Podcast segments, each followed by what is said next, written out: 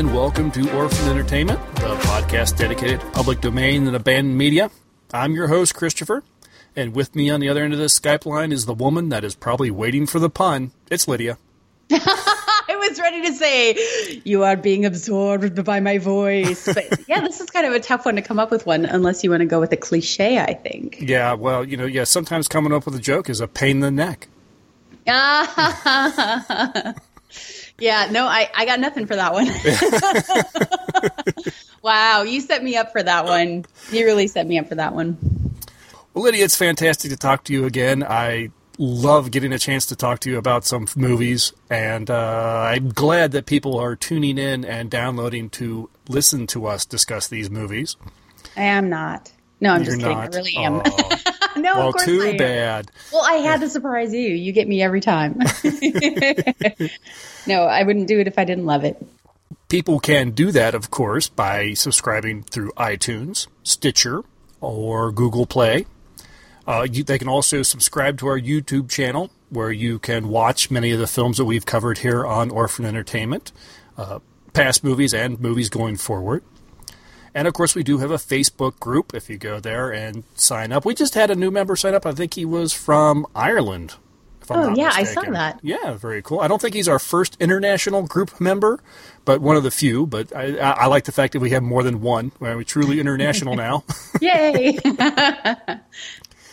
If anyone would like to reach out to us, uh, send us any feedback or suggestions or just general comments, you can do that at the Facebook group or you can send an email to orphanedentertainment at gmail.com. You can type it out, uh, record an MP3 on your phone or your computer. We'd love to hear from you. So I think with that, we're going to take a short break with another five minute mystery, which I've been absolutely enjoying the heck out of.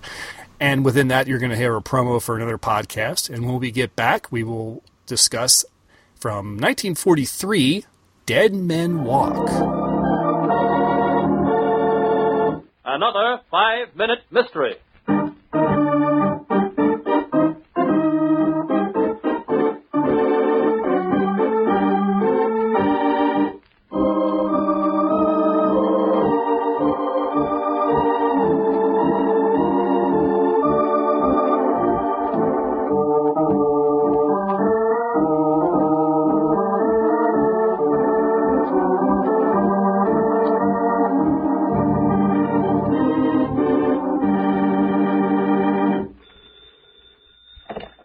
Inspector Clark speaking. Yes? The Cooper Rubies? Where? Blackstone's at 49th? I'll be right over.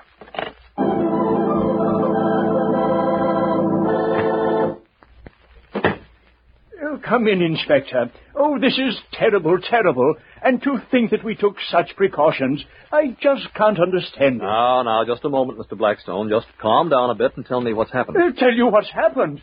One of the Cooper rubies has been stolen. That's what's happened. I understand that, Mr. Blackstone, but if I could have some information about them. Uh, The Cooper rubies are a group of 15 of the most exquisite stones I have ever had in my possession. Uh, this woman, Mrs. Lloyd, came into my shop and asked to see the Cooper rubies. I wanted to buy one, but I certainly don't now. I was showing them to her myself. At the same time, I was showing this gentleman, uh, Mr. Williams, some bracelets. Just a simple little bracelet for my wife, Inspector. I was interrupted by one of the salesgirls.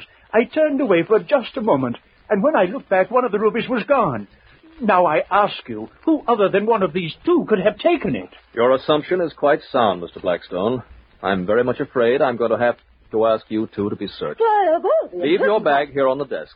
Mr. Blackstone's secretary will assist you in the other room. Mr. Williams, I'll search you in Mr. Blackstone's office.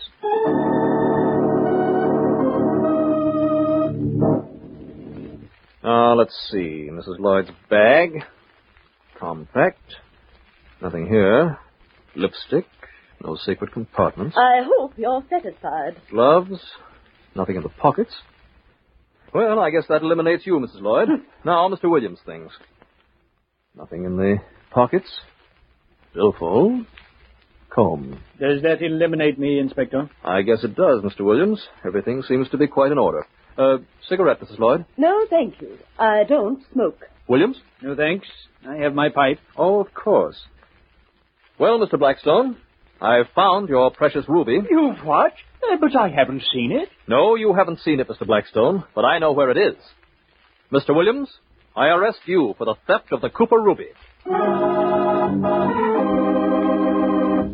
How did the inspector discover Eric Williams' theft of the Cooper rubies? Do you know the clue? In a moment, we'll hear more. But first, Prepare for a spine tingling, nerve shattering podcast featuring all your favorite monsters. You won't believe your ears when you listen to Monster, Kid Radio. Hear your host, Derek M. Koch, and his ever rotating stable of guests discuss your favorite classic and sometimes not so classic monster movies. Subscribe to Monster Kid Radio through iTunes or Stitcher, or visit monsterkidradio.net before the next weekly episode of Monster, Kid Radio. Go through the archives for interviews with Sarah Karloff, Victoria Price, and Joel Hodgson. Listen to discussions about movies like Creature from the Black Lagoon, Island of Terror, and King Kong. And don't forget convention coverage from Monster Bash and the H.P. Lovecraft Film Festival. Classic monsters, modern talk, and the head of Rondo Hatton. Only on Monster Kid Radio. and now, let's see what Inspector Clark has to say. But I don't understand. Where is the ruby, Inspector? Well, Mr. Blackstone, when I asked these two people to submit to be searched, I knew the guilty one would hold out. For a moment, I thought I was licked. We seemed to have all their possessions, yet nothing was evident. Only when I offered Mr. Williams a cigarette did I notice that he was smoking a pipe. Here, Mr. Blackstone, is your ruby, concealed in the bowl of this pipe. And now, Mr. Williams, I'd like to show you something in bracelets. A double one, better known as the handcuff.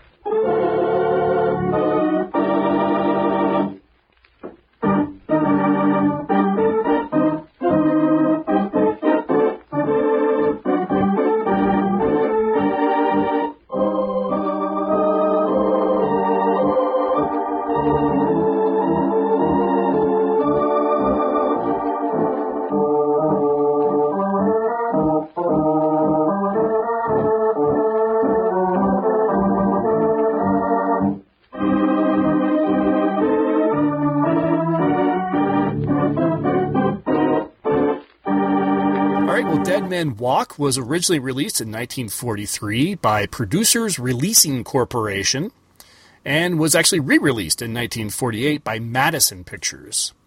This film is one of the last films for two of its stars uh, Mary Carlisle, who plays the young niece Gail. Uh, who was newly married, retired from Hollywood shortly after this picture. This And- this was her last one, wasn't it? I believe, yeah, what this was her last one. And Dwight Frye, uh, who appears in this one as uh, Zolar, he unfortunately passed away from a heart attack uh, shortly after this film was complete. But he actually had like three other films come out in, in, in 1943. I So- saw that. yeah, that was one of my big notes. I was going to say this movie apparently was the e- like you know ended some people's careers, but no, it was No. not related to the film. Well, Mary was discovered by Carl Laemmle Jr. while she was eating lunch with her mom at the Universal Studios commissary. But she was only 14 at the time. Uh, he actually got talked her into and uh, gave her a screen test, which she passed. But her career had to be put on hold until she actually completed school. When she finished her education, she got to work at MGM. There, a casting director asked if she could dance. Well, of course, she replied that she could, and so he arranged for her to audition to take uh, for an audition that, that was going to take place in a couple days. Of course, Carlisle lied about her abilities, so she took a one-day basic tap dancing lesson. She still managed to win the part, and then that led to a one-year contract with MGM, and she was uh, used as a backup dancer. Well, she gained some recognition when she was selected as one of the Wampas baby stars. That's W A M P A S, uh, not the giant snow creature that attacked Luke Skywalker. Sorry. The the the Wampas Baby Stars was a promotional campaign sponsored by the United States Western Association of Motion Picture Advertisers. Now, this group included other uh, actresses you, you you may know. What this was was a group it was a promotional you know, it was a this campaign, and they would select some y- young starlets that they felt were kind of like on the brink of becoming big stars, Mm-hmm. and it included. I mean, there's a long list. They did it for about a decade. It's There's like a- an MTV award. Exactly. And it was a long there you go. It was a long list of, of stars, but a few names you may recognize would be Fay Wray, uh, Mary Astor, which I think has been in, I think Mary Astor was uh, in a film that we covered recently. Uh, Clara Bow, uh, Ginger Rogers, and Gloria Stuart. Interesting. This is now you ready for this for something really interesting?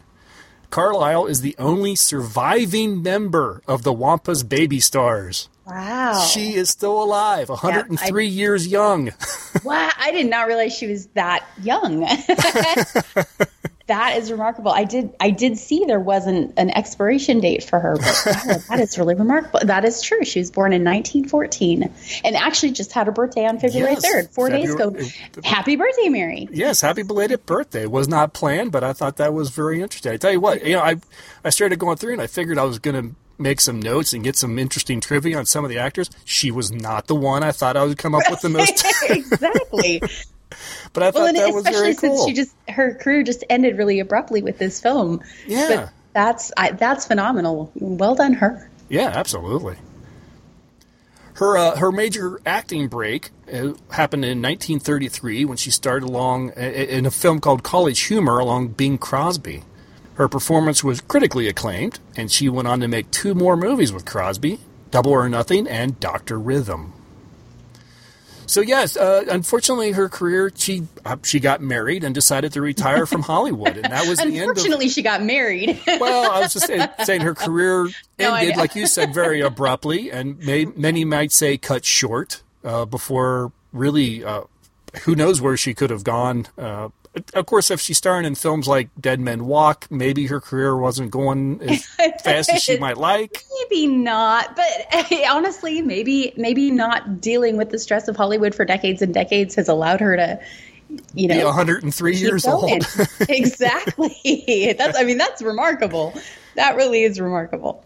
Yeah, I don't know who runs it. It must be a friend or or uh, just a fan, but there is actually a Facebook group. If you search for Mary Carlisle fan, there's a Facebook group, and you can see some photos of Mary from back in her heyday, and even uh, as recent as a couple years ago. So We should post. very cool. We should say we just reviewed your last movie. I Maybe we'll wait make and ourselves see. famous by talking to her. No, Maybe we'll wait and see what we have to say about it before I do that. that well, that's fair. Now, I did mention Dwight Frye. He plays Zolar the Hunchback here. He may be most recognized as Renfield from 1931's Dracula, and of course from the same year, Fritz in Frankenstein. He was nicknamed the Man with the Thousand Watt Stare and the Man of a Thousand Deaths. he specialized in the portrayal of mentally unbalanced characters.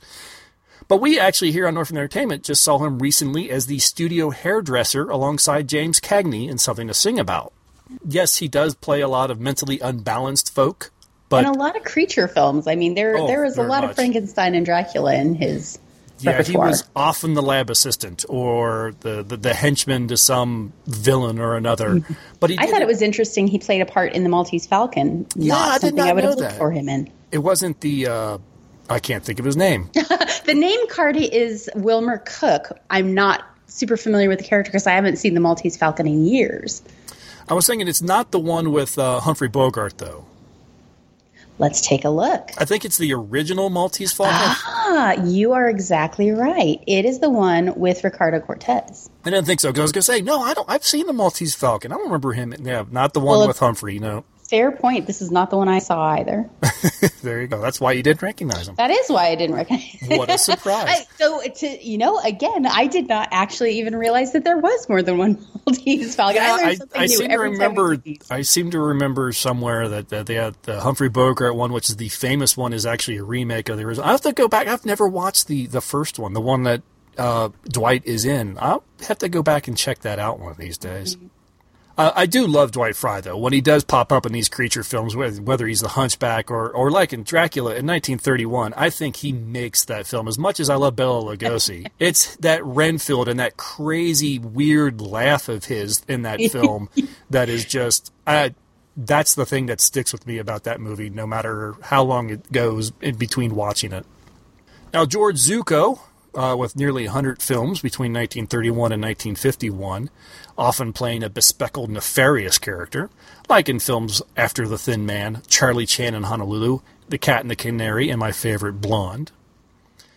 During 1940s, he took every role he was offered, landing himself landing himself in B films and a lot of Universal horror films, including The Mummy's Hand, The Mummy's Tomb, The Mad Monster, The Mad Ghoul. Are you sensing a trend? The Mummy's Ghost, House of Frankenstein, etc., etc. So if you're a classic horror fan, you know George Zucco that is all the little trivia and everything that I had. I, like I said, I really expected I'd have a lot more for Dwight and and uh, and George Zucco, but yeah, it was Mary that I ended up coming with some of the most interesting stuff. That kind of surprised me.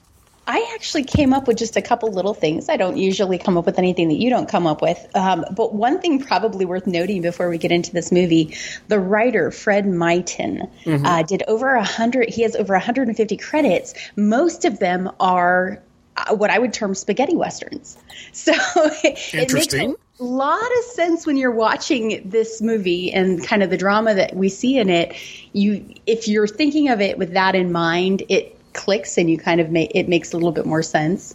Um, so interesting to note that the writer on this primarily did westerns and sort of broke out of that for this movie. The other thing I noticed was the director Sam Newfield directed over 275 movies. Holy cow. It it just insanely and i think that was in a span of about 40 years so uh, he started in yeah exactly 40 years he started oh a little bit less actually 1926 was his first short and then 1964 was his last movie, but 276 movies that he that That's he's credited insane. with directing. I'm used to seeing that with the. I'm used to seeing that kind of number with some of the actors we see from this period, just because they, they were studio actors and they just yeah, yeah here do this, even here that, do that. Usually, yeah, you usually see you know 170, maybe almost 200 movies, and that's a huge number. Yeah, through a lifetime, just, right? Yeah, and this guy just in 40 years just blew all of that away. It's just remarkable. That's amazing. Well, Dead Men Walk. You want to go ahead and start getting into the film? Absolutely. The film opens with a burning book of vampires and a ghostly head in the flames. You creatures of the light, how can you say with absolute certainty what does or does not dwell within the limitless ocean of the night? Are the dark enshrouded legions of evil not but figments of the imagination because you and your puny conceit say they cannot exist. Whence came the story, told in frightened whispers down through the ages, of witch and warlock, werewolf and vampire, and all the spawn of hell, born on the sable wings of night to the unholy communion of the witch's Sabbath that's a good quote for really setting the mood. And they go to, I mean, right off, they're saying this is a horror story and it's going to be very intense. Mm-hmm. And then it promptly fails to deliver. it was a really great quote. And I actually went, I tried to do some Google to see if it was actually a quote from something else because it seemed really good for mm-hmm. this film, but I couldn't find anything. I was like, is this Shakespeare? I mean, what do they, you know? no, I, as far as I can tell, it was written for this film. If I'm wrong, if anybody knows different, please let me know. Well, next we see a funeral. A man, George Zucco, looks upon the body in the casket, which is George Zucco. a woman bursts in and claims that the dead man was a servant of the devil and is shocked that they would defile the church with his body the priest uh, shoos her out, and the pre- and he explains that the woman has been very upset and not the same since her young granddaughter's murder last week. Uh, the woman is removed and the service is resumed. Like you do anytime somebody, you know, runs into a funeral and says, This guy worshiped the devil. You just go, Oh, okay, she's gone. Let's keep going. Yeah, her granddaughter died. It's, it was murder. It was, it was it's worth noting Lloyd is very calm through this, mm-hmm. which I hadn't attributed any importance to until the moment I just spoke those words. and and it leads directly into the next scene where he explains that his brother or his twin brother, presumably Elwyn, ha- was always very odd and he always seemed strange to him even from the time they were children. so right. it's almost like he was expecting somebody to just bust in on the funeral and say his brother was a crazy Satan worshiper. Yeah, like you do. when the when the priest is sitting there, oh, you know, she's she just hasn't been the same. It's I understand. Yeah. All right, not upset at all. Well, later, George Zucco, who we now know is Dr. Lloyd Clayton, is locking the crypt of his brother Elwyn, and he's standing there with a along with a young couple. And we do get a little backstory about Elwyn, like you were saying. Dust to dust, and may his soul find a mercy. Isn't it all for the best, Uncle Lloyd? After all, he caused you nothing but unhappiness. He was my brother, yet he always seemed an alien soul, even in childhood. I believe he hated me all his life. After he returned from India, Elwyn was like a man obsessed by a demon. Nothing was sacred to him. He had nothing but contempt for all that decent men hold dear. His mind became a black and evil thing, probing into the perverted knowledge of ancient sorcery and demonology. Must have been insane. We're all quick to call insane any mentality that deviates from the conventional. There have been many things in heaven and earth undreamed of in our philosophy. Well, Lloyd goes to Elwyn's house, and there he finds stacks of books and piles of papers devoted to the occult, and he sets about burning them. A hunchback man, a hunchbacked man enters the room. This is Dwight Frye, and he tries to stop Lloyd. He yells at him that Elwyn scoured the earth for these books, and now you're just destroying them. He also accuses Lloyd of murdering his brother. Lloyd protests and tells him that he was defending himself, and in the struggle, Elwyn fell from a cliff. Well, the hunchback leaves, but not before declaring that Lloyd will regret what he has done and will pray for death before he dies. So Lloyd returns to his book burning. This is I think this was the kind of the first hint to me, the first real obvious hint to me that maybe we weren't going to see a whole lot new in this movie as soon as the evil brother had a hunchback sidekick.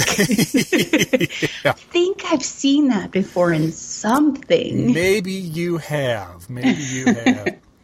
I wanted to ask if you picked this up. There was a moment right here at the end of this scene where Lloyd, you know, he goes and throws some more books and or papers onto the fire.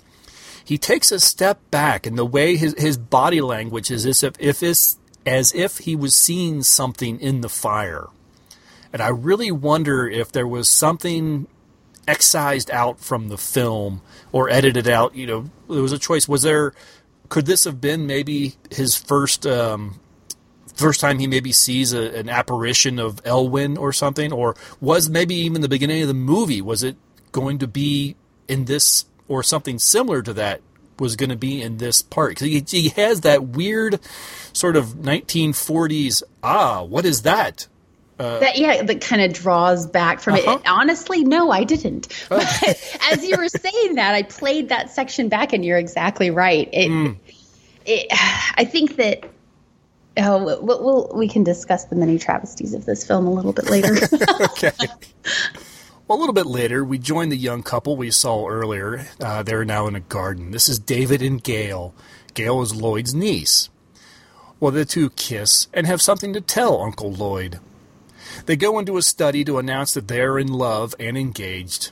Lloyd is happy that Gail will be in safe hands.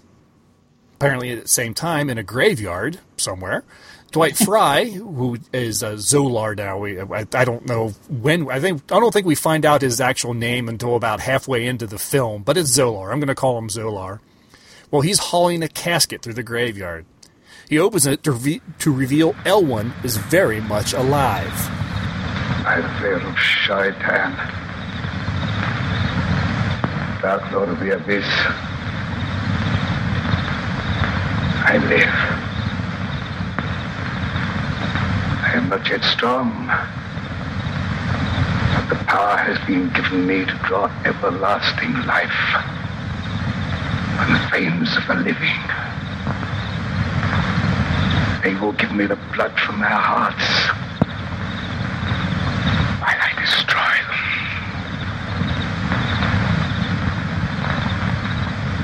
Hide my coffin in the boat and guard it. The power is with me only during the hours of darkness. From dawn to dusk, I lie helpless in the grave. I think it's probably worth noting this is the slowest sit up I've seen in any movie ever. It does because you're like, oh, is he getting up? No. No, Oh, no, he's no, wait, is he? Oh, yeah. Yes, yes, yes. He is getting up. He is He getting up. yeah. and he's almost there now. and obviously, they did it for theatrical purposes, but it plays a little false. Well, Elwyn walks off into the night, and he finds himself in a woman's bedroom. Like you do. Like you often that do. happens to me like every other Tuesday. The next morning, uh, Lloyd is examining the dead body of the woman that we saw just in the previous scene. And uh, other than two puncture marks on her neck, he can find no reason for an, a previously healthy woman to die so suddenly. Well, the crazed woman, uh, Kate, as we now know, shows back up and again insists that Elwyn has brought great evil into the world. Again, later, there's a lot of later or next or at the same time. It's sometimes hard to tell. Lloyd, it's a bit choppy as it plays. a little bit. Lloyd hits the books to try and to figure out what happened when a familiar voice tells him that he burned the book that would give him the information he wants. Lloyd looks up to find Elwyn in the room. I thought the, the gasp would add some drama. It does. I, Thank you. or Elwyn also excu- accuses Lloyd of murdering him and tells Lloyd that he will make his life unbearable before he kills him. As Elwyn leaves, he spots Gail and David in the garden. He tells Lloyd that he will slowly kill Gail, and Lloyd will be powerless to stop him. Lloyd finally admits to killing Elwyn, saying that his life was such an affront to all that was clean and decent had no right to exist. And finally, having enough, Lloyd pulls, pulls a gun and fires at Elwyn, which has no effect, and Elwyn disappears. he, I like how he just fades away. He does, he just fades. And I think that's, correct me if I'm mistaken, I think that's the only time that he fades away in the entire movie. Uh, is there another time? Maybe it is. Maybe it I is. can't think of another time that he does. Well, Gail and David come in to find out what is going on, and there's an actually amazingly long time between the time the shots are fired and the time we actually see Gail and David react to the shots and then come into the study. I also, I and I, I may have missed something, but it looked like David came in by himself at first. Am I mistaken on that? And Gail came in and I just missed her. But I had this crazy thought at some point that he was just firing at the door. He may have shot Gail. Since apparently it had no effect on his brother, I thought that had to hit something and it didn't break any glass. Yeah, I don't know what happened to the bullets. I'm assuming they actually went into uh, Elwyn, but of course they didn't have any effect, and he just Well, because he's already, yeah, He's already- undead. yeah. So David and Gail want to know what's going on. Is everything all right? Well, Lloyd just tells him he, he thought he saw a burglar, but it was just a shadow. Gail retires for the night. Just, oh, okay. Uh, uh, but David confronts Lloyd about the shooting. Lloyd confides in David about what he saw. David chalks it up to the stress the doctor's been under and offers to take over the practice for a while so that Lloyd can get some rest, and Lloyd heartily agrees. While Gail sleeps, Elwyn appears in her room. After a little monologuing, in which he tells his plan to turn her into a creature such as himself, and that she will obey him forever, he leans in as the scene goes dark. Okay, and I, I- want to ask you something here. Okay, you go first. Go Are you about to ask me if I had flashbacks to Twilight? Because the answer is yes. no? Creepy guy watching a woman sleep in her bedroom. Mm, sounds like Twilight. Sorry, you were asking. No, I'll, this is where I want to ask. All right, Gail is Lloyd's niece. And I was wondering too. Does that mean she's Elwyn's niece too, or not? or So- her or his daughter. See, now I have to think that it's not his daughter. Otherwise, she would have said something about father at some point. Feel Ah, like that's a good point. I feel like they would have made a big deal out of it. So I was wondering, okay, so if it's Lloyd's niece, it must also be Elwyn's. And then I thought, well, maybe Lloyd is a widower. Yeah, that's the only thing I can think of is exact exactly that. Yeah. They, it's another one of those big blanks that they kind of leave floating out there, They do. which we'll discuss later on. Well, several days later, Lloyd and David discuss Gail's declining health. Uh, no matter what Lloyd does, she keeps getting weaker. The two go out to the garden to see Gail, and uh, they just now happen to notice the marks on her neck. Well, she was wearing a scarf, and she does mention that. Yeah, but, Lloyd's yeah. a doctor, and he's been examining her, trying to figure out what the heck's wrong with her. You'd think you would have noticed that. He's not an ENT specialist. I'm just kidding. you would think so, but they, I mean, at least they have the decency, not the decency, but they do. She does mention, well, I've been wearing a scarf because I thought it was unsightly. Yes. So there is at least a line to kind of cover that.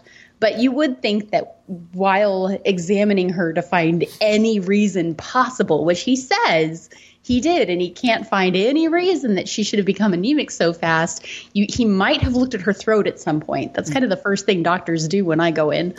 at, at least you know, don't they do the you know? Let's let's you know, feel your glands and make sure they're not swollen. exactly. That's exactly what I was thinking. We're going to feel your glands. No, they're fine. You have a cold. You're right. well, David here suddenly suggests that they give Gail a blood transfusion, and Lloyd agrees. Again, he's I found this Da- interesting. Yeah. Oh, go ahead. No. I was going to say because David just suddenly blurts out, "I think we should try a blood transfusion," and Lloyd's like, "I've been thinking about that. Really? How long has this been?" Well, it, to be fair, so he does say, and this is this I found interesting. Uh, he says, "I'll put out an advertisement." So it's really interesting if you think about it. That period of time when this movie was filmed in 1943, they didn't have blood banks like we do now. no. You know, I mean, if well, I don't I don't know that this is supposed to be set in 1943, but even in 1943, they didn't just keep stacks of blood around. You typically had to have a blood transfusion from directly from another person. They just didn't you know the technology wasn't quite there yet. So it was interesting. Sure. I just thought from a historical standpoint, I we take that for granted, but back then it would have been something you had to put out an advertisement for so that somebody could come and donate blood directly. It's very interesting. Yeah, and also that David, you know, says, "No, I, I'd like to. Uh, I'd like to be the one if if I'm If I'm the right blood type. Right? Yeah. Yeah. Oh, then I'll, I'll set up a test. The fact that they went to that much trouble in this film to actually Mm-hmm. mention that you know not all blood is blood. uh, or the- you know. well, after the transfusion, Gail is feeling better. Uh, Lloyd thinks they may be out of the woods, and then spots Elwyn leering through the window. In Lloyd's study, Lloyd confesses to David that he thinks Elwyn is responsible somehow. Science can't explain Gail's condition. Couldn't there be a supernatural reason? Well, David tries to be the voice of reason. He admits there are things science can't explain, but he isn't ready to turn to superstition to find answers. Now, this is as good a place as any. I was going to bring this up if it didn't come up in discussion. I was going to bring it up towards the end when we discussed our, our ratings and everything. But this is probably as good as place as, as any to just mention that I really like this part about the film is that no one immediately jumps to, oh, it's a vampire. uh, reason does, Except for Crazy Kate, but except for yes, Kate. Well, but she's crazy. She hasn't been she is same. crazy. Uh, no, uh, both men, I mean, Lloyd and David are men of science. They're both doctors, and they do try to find the medical or the scientific reasoning. I mean, Lloyd actually questions his own sanity before he finally admits to the idea that there's something super uh, superstition, some some paranormal activity going on. and I really like that about that about this film. Lloyd asks David to accompany him to Elwyn's crypt. Vis- Visiting the grave will either prove Lloyd right or prove him to be crazy, but at least there will be an answer. David reluctantly agrees. At the crypt, they find the coffin has been taken away. This solidifies Lloyd's fears that Elwyn is alive and responsible. David continues to look for more rational explanations. Oh, I love this. I this, this was in my notes, which I have left behind me where I was taking notes. Um, but I love the moment when David says, maybe it was stolen by medical students Well, because That is something that medical happened students. a lot. no, that is actually something that happened a lot around this time. Honestly, I believe it, but it's so but it's so funny that it's just like the first thing he thinks of is medical students, and well, I, I just- he probably did it himself when he was a medical student. Yeah, exactly. He's like, yeah, you know, so he's playing a prank. It, it didn't occur to me to look up and see if that was something that was happening frequently during this era, but I did think it was just, it felt so random him saying maybe it was medical students, because I mean, maybe it was cannibals. but he goes immediately to medical students, which actually made me laugh. That gave me a chuckle. Well, David tells Lloyd that he wants to marry Gail immediately and take her away. Uh, Lloyd says that he's unsure if that will help, but he'll think it over. That I found that puzzling. I know later on he says, you know, he feels like Mary's safest there at home, but I still I feel like, you know, if somebody was threatening a member of my family and somebody else offered to take them away to safety, I would say yes, please. Right. I suppose he thinks Elwyn will follow them wherever they go. Yeah, exactly. But I would think that uh, you it would at least buy you time because Yes. unless know, Elwyn happens to be there to know when or where she's leaving, It's, uh, yeah, and where they're going to and how long they'll be there and which hotel they're staying at. right? Leaves the itinerary on the desk, and Elwyn Exactly. happens to glance. Oh, oh, thanks. Later at church, David enlists the help of the local sheriff. David is afraid that if the sheriff doesn't do something, Gail will be murdered by none other than Dr. Lloyd Clayton. I hate to come to you with a sheriff. I just can't wait any longer. Well, what's the trouble? Unless you do something right away, I'm afraid Gail's going to be murdered. Well, who do you suspect of trying to murder her? Dr. Clayton. Oh, that's impossible. Why, Dr. Clayton's one of the finest men I ever knew. That's what I used to believe. But I've been forced to change my opinion. He's either losing his mind or he's attempting to divert suspicion from himself with some fantastic story of supernatural vengeance from beyond the grave. Why should he want to kill her? She has considerable money, which he would inherit if she died unmarried. Well, Dr. Clayton wouldn't want her money. He has plenty of his own. Besides, it's a very serious charge to make, merely on suspicion. What if it is? I'm watching her die, and something's got to be done. The other night, I insisted that he give her a blood transfusion, and immediately her condition improved. I myself could see how she became stronger. The next morning, she was weaker than ever. Well, there isn't a thing I can do unless you give me some definite proof of criminal intent. After Gail is dead, you may be able to charge him with murder. That will be a great comfort to me. That actually made a lot of sense to me. Uh, you know, and he explains it pretty well, but especially at the point, you know, as I mentioned, at the point where he says, "No, I don't want you to take her away to possible safety." I could understand why, you know, her her fiance would then say, mm, "This is a bit weird." Yeah. Well, and that's that's just goes back to what I was saying before that David is a man of science and he's looking for rational explanations for all this. So I, everything else has been exhausted. They he as far as he knows, they're doing everything they can to cure her or to help her, but yet she still gets weaker under the care of her uncle. That is kind of where he would have to go. I mean, that's where his mind would take him. It certainly Mhm. wouldn't take him to, oh, maybe Vampires. Crazy, maybe Crazy Kate is right. No, I mean, it, it, Sparkling, yeah. oh, before this time, or this was before that time. Oh, Sorry. much, yes. Uh, speaking of Kate, Kate shows back up. She seems to know more than anyone on what is causing Gail's ailment. She gives Gail a cross to wear and finally speaks the word vampire. And I think that's the first time in this movie. Other than the uh, actually it being printed on the book and in that little monologue by Elwyn in his in the flaming head, yeah, that's the first time a character actually speaks the word vampire. And I mean, it's a good, I like, you know, It's 25, 30 half- minutes into the film. It's halfway into Mhm. the film. It's literally halfway in. That night, Elwyn shows up for his feeding, and sure enough, the cross keeps him at bay. I have to do it. I'm sorry, I can't. yeah. it's every time. Meanwhile, David confronts Lloyd about his suspicions. If Gail dies, he'll kill Lloyd.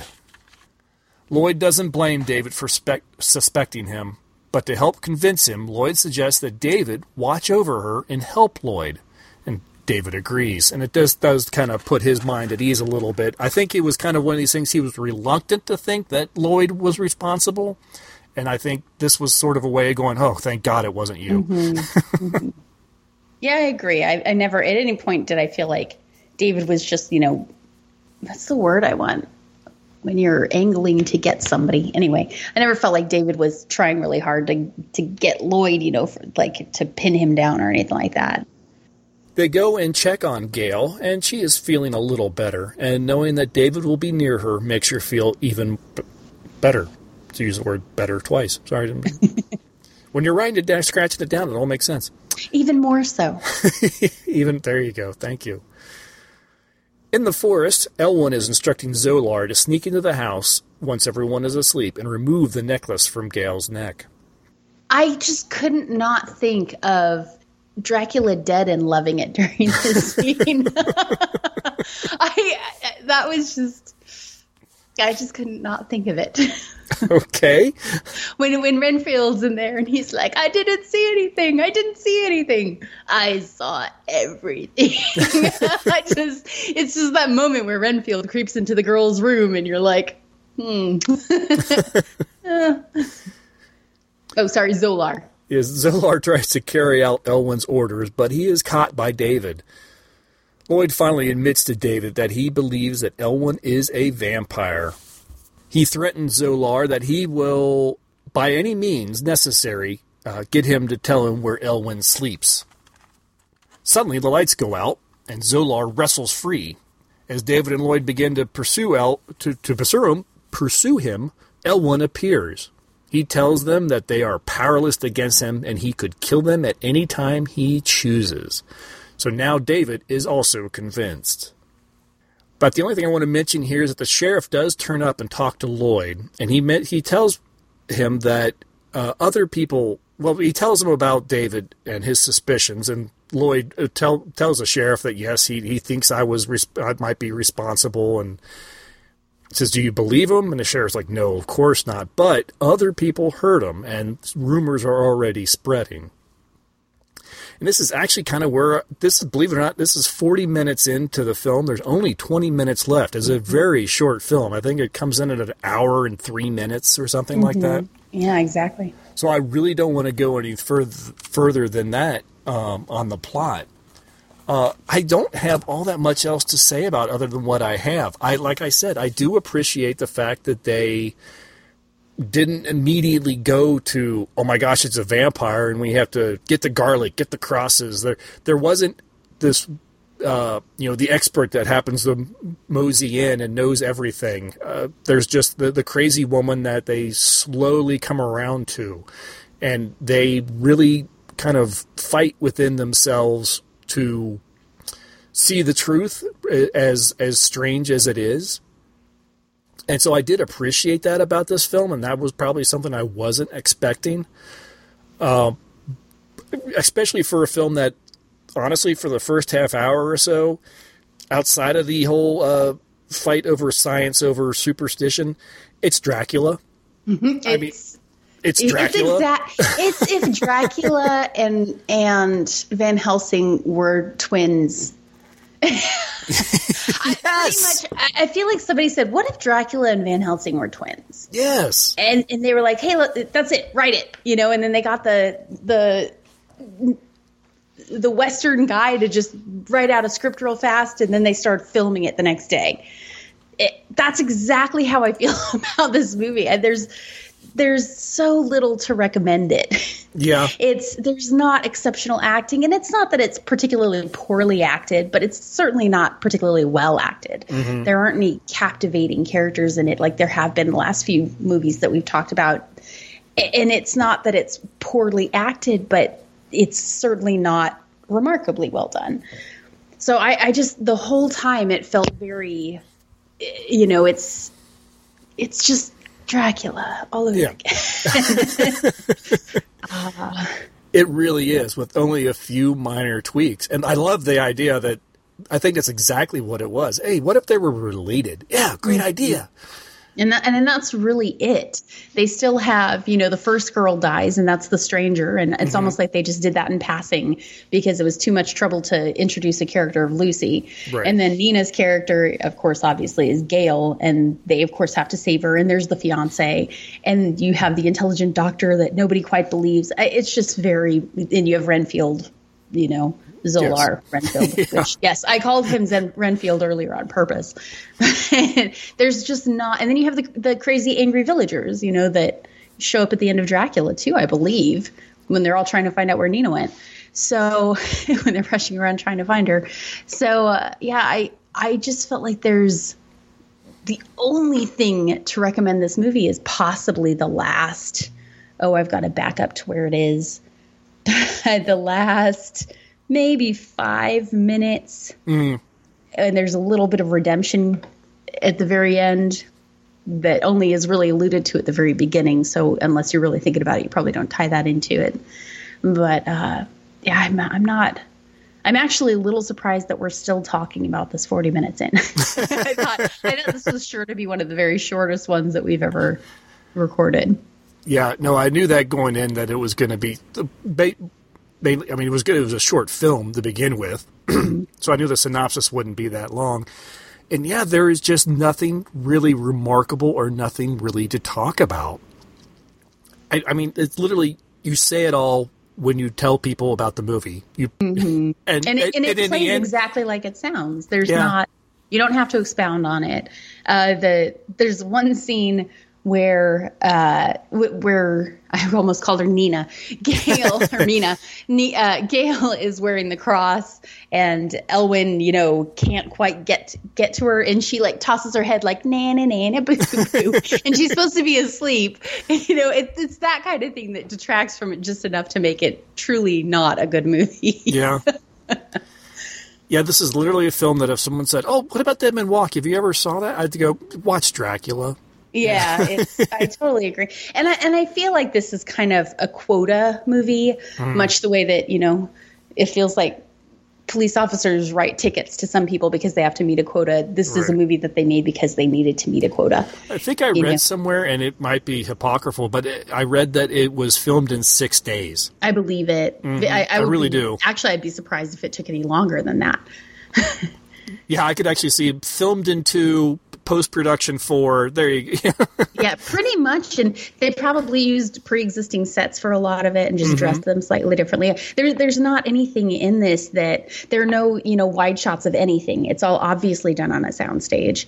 Yes. Uh, the, there's there aren't any big name. Well, I mean there aren't any remarkably big names in it. Obviously, they're familiar names. And then the, the director, goodness gracious, he did 276 movies. He couldn't have done more. He couldn't have taken more than like a week on this. if he Yeah. was going to get that many out, it, he, he had to have filmed it incredibly quickly.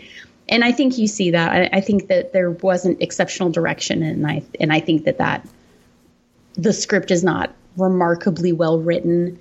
And I, I feel like this is just a, a movie from the era when they were just cranking out films as fast as they could to people coming keep people coming back to the, the box office. Yeah. About the only thing I think I might say is they did a pretty good job with some of the split screen. And uh, George Zucco acting against himself, obviously having to do it in two different takes. Uh, I think they did a pretty nice job of that. And I think he pulled it off pretty well. I didn't really s- notice anything that really jumped out that went, oh, he's looking in the wrong place or he stumbled on his own line or anything like that. Yeah, you used a word. You said split screen, Mhm. and I did not. And I know, I think you meant, you know, in the double filming of it. Yeah. But I did not notice a single take where he was actually with himself in the same screen. And I know they had the ability to do that at this point. Oh, they did. So I think when Elwyn first appears to him, uh, uh, Lloyd is on one side of his desk and Elwyn is standing on the other. And they do do a long shot with the two of them standing at the desk, uh, talking to each other. That's the only time you see them together, I think. I, I can't even think of that time. Um, it, I'll have to go back and take a look because I'm it's curious brief, now. but it does happen. Ah, here it is. I think I just scrolled to it, and you're Mhm. right. That's that would be the only one, and the lighting is extremely off. And I'm being picky. I know that. I'm looking at a still of the movie, uh, but but I think also it's worth mentioning. I mean, what special effects there are, they did once, Mm-hmm. and then they never did them again. So it, you can. It was just very low on the production end. It was very obvious that they put, I think, as little time and effort into it as they could get away with. But the only other effect, if you can call it that, that I noticed was in the beginning when they, you know, they throw the book on the fire. Mm-hmm. You, if you look really close, you can see, and you have to look really close, and that's why I bring it up. You can see where they kind of re-loop the film because the book is obviously burning, Ah, and they're doing this whole long. I mean, it's a good, probably a minute, minute and a half, you know, monologue, and why this book is burning, and to keep it going, you can actually see where they kind of were able to re-loop it, and it actually it's pretty seamless. I mean, certainly seamless. I'm guessing for 1944 Right. with an actual burning book. but other than that, yeah, there's the the simple fade of Elwyn, but they've been doing that for for years, so there's no reason they shouldn't be able to do that. so other than the uh, the, the the one brief split screen, that's it for a vampire film. Um, You don't even see fangs. that's true. Well, and that that is true. I mean, there's one prosthetic effect, and that's the hunch Yeah, on and Neil Nedrick a Young's pillow hunch. under someone's jacket. Yeah. exactly and and i and it, it's I, get- for for the amount of of experience and I, i'm not knocking the actors for this one because it's not their call but for the amount of spe- experience that the director and the writer and the studios and the makeup artists uh, that they all had at this time period i think this is just a huge disappointment because nobody walked into this film and it was their first film. Um, well, actually, to be fair, uh, uh, was it wait was it Nedrick Young? No, it was uh, yeah Nedrick Young. Actually, it was his second movie, I think. Oh, okay. But Was yeah, that David, or I that that was David. Okay. Um, and honestly, I felt like he was one of the more compelling characters. and I don't think that was anybody else's fault that it's down to writing. So for for as much experience as everybody had on this movie, it was just extremely lackluster. Yeah. Yeah, I think if you gave a, a little bit more time and a little bit more money or something, I think you'd have a better film. But I think you do, and that's Dracula from Yeah, exactly. from 13 go. years ago. Yeah.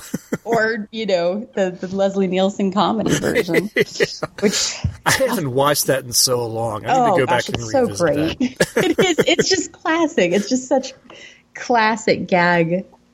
You, you just Yep. Love it.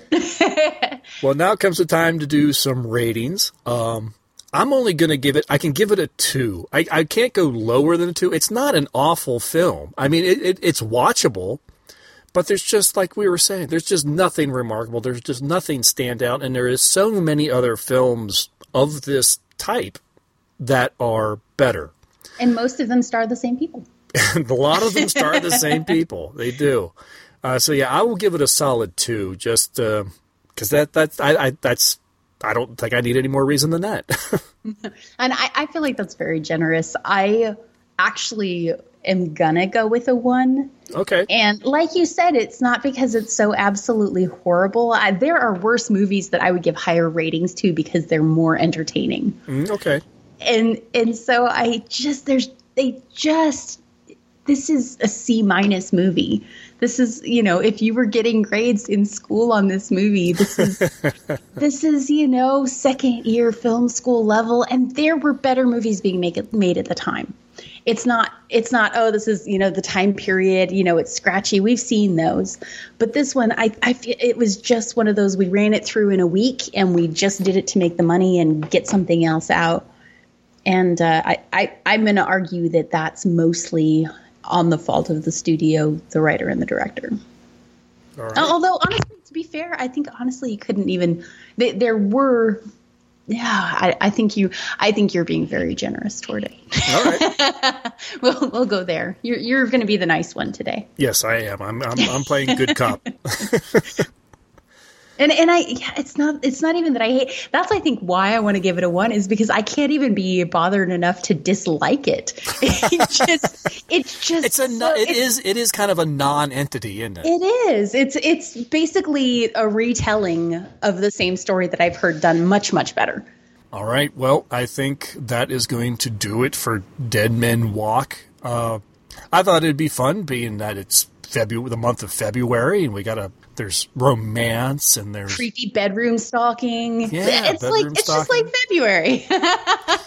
and I, I, told Lydia when we picked the movie, Dead Men Walk reminds me of the look that all the men have on February the thirteenth, when they're in Hallmark as they're standing. And that's my husband's birthday, by the way. So we do not celebrate Valentine's Day. So this is the perfect movie for us. Valentine's Day is, uh, you know, pretty much yeah. This I would give it one star too. Uh, yeah, this is actually a film that even after even discussing it, I had fun discussing it, but it didn't make it better. Isn't that remarkable? I definitely we talked about things that you know I, I thought oh I didn't even think of that before you know as I mentioned, but yeah, it that doesn't make me want to watch it again or or raise the the rating on it at nope. all. I want to thank everybody for listening to or and downloading Orphan Entertainment. We certainly appreciate it. If your opinion is different on Dead Men Walk, please let us know. You know, I, I know there's a lot of George Zucco fans out there. I've I listened to some other podcasts, Monster Kid Radio. Derek, I'm talking to you. I know you watched plenty of George Zucco. I feel like he's a staple. I feel like George Zucco is a person that people try to make their characters look like. And even oh, though sure. he's not Boris Karloff, so he doesn't come in at the very top of the list, he I feel like he's such a staple. Yeah, you know, now to mention it, he is like the poor man's Boris Karloff, isn't mm-hmm. he? He kind yeah. of is a little bit, but. Uh, he, Sorry, I just like stuttered. That wasn't the microphone breaking up. Uh, there's a, a, photo of him where he's wearing a fez, and and I just feel like that's the classic you know, kind of evil guy in the desert look. After, mm-hmm. I don't mm-hmm. know if he was the first one to do it. I, I'm sure he wasn't, but he does it so well. well, we would certainly love to hear your opinion on George Zucco, Dwight Frye, or Dead Men Walk, you know, whatever you like, or uh, just send us an email uh, to orphanentertainment at gmail.com or come onto the Facebook group and comment there. Lydia, thank you very much. I'm, you know, sorry the film wasn't better. Sometimes it just happens. Well, it's been know, a long time. It's been a long time since we've had a low rating film. You have to experience pain to appreciate joy. So it's all right. Yeah. We, wow, I suddenly feel like it just walked into Hellraiser or something. what? No. what the heck? oh wow, no, that was just Lydia. Did I just open the box? What did I do? Get in the box. No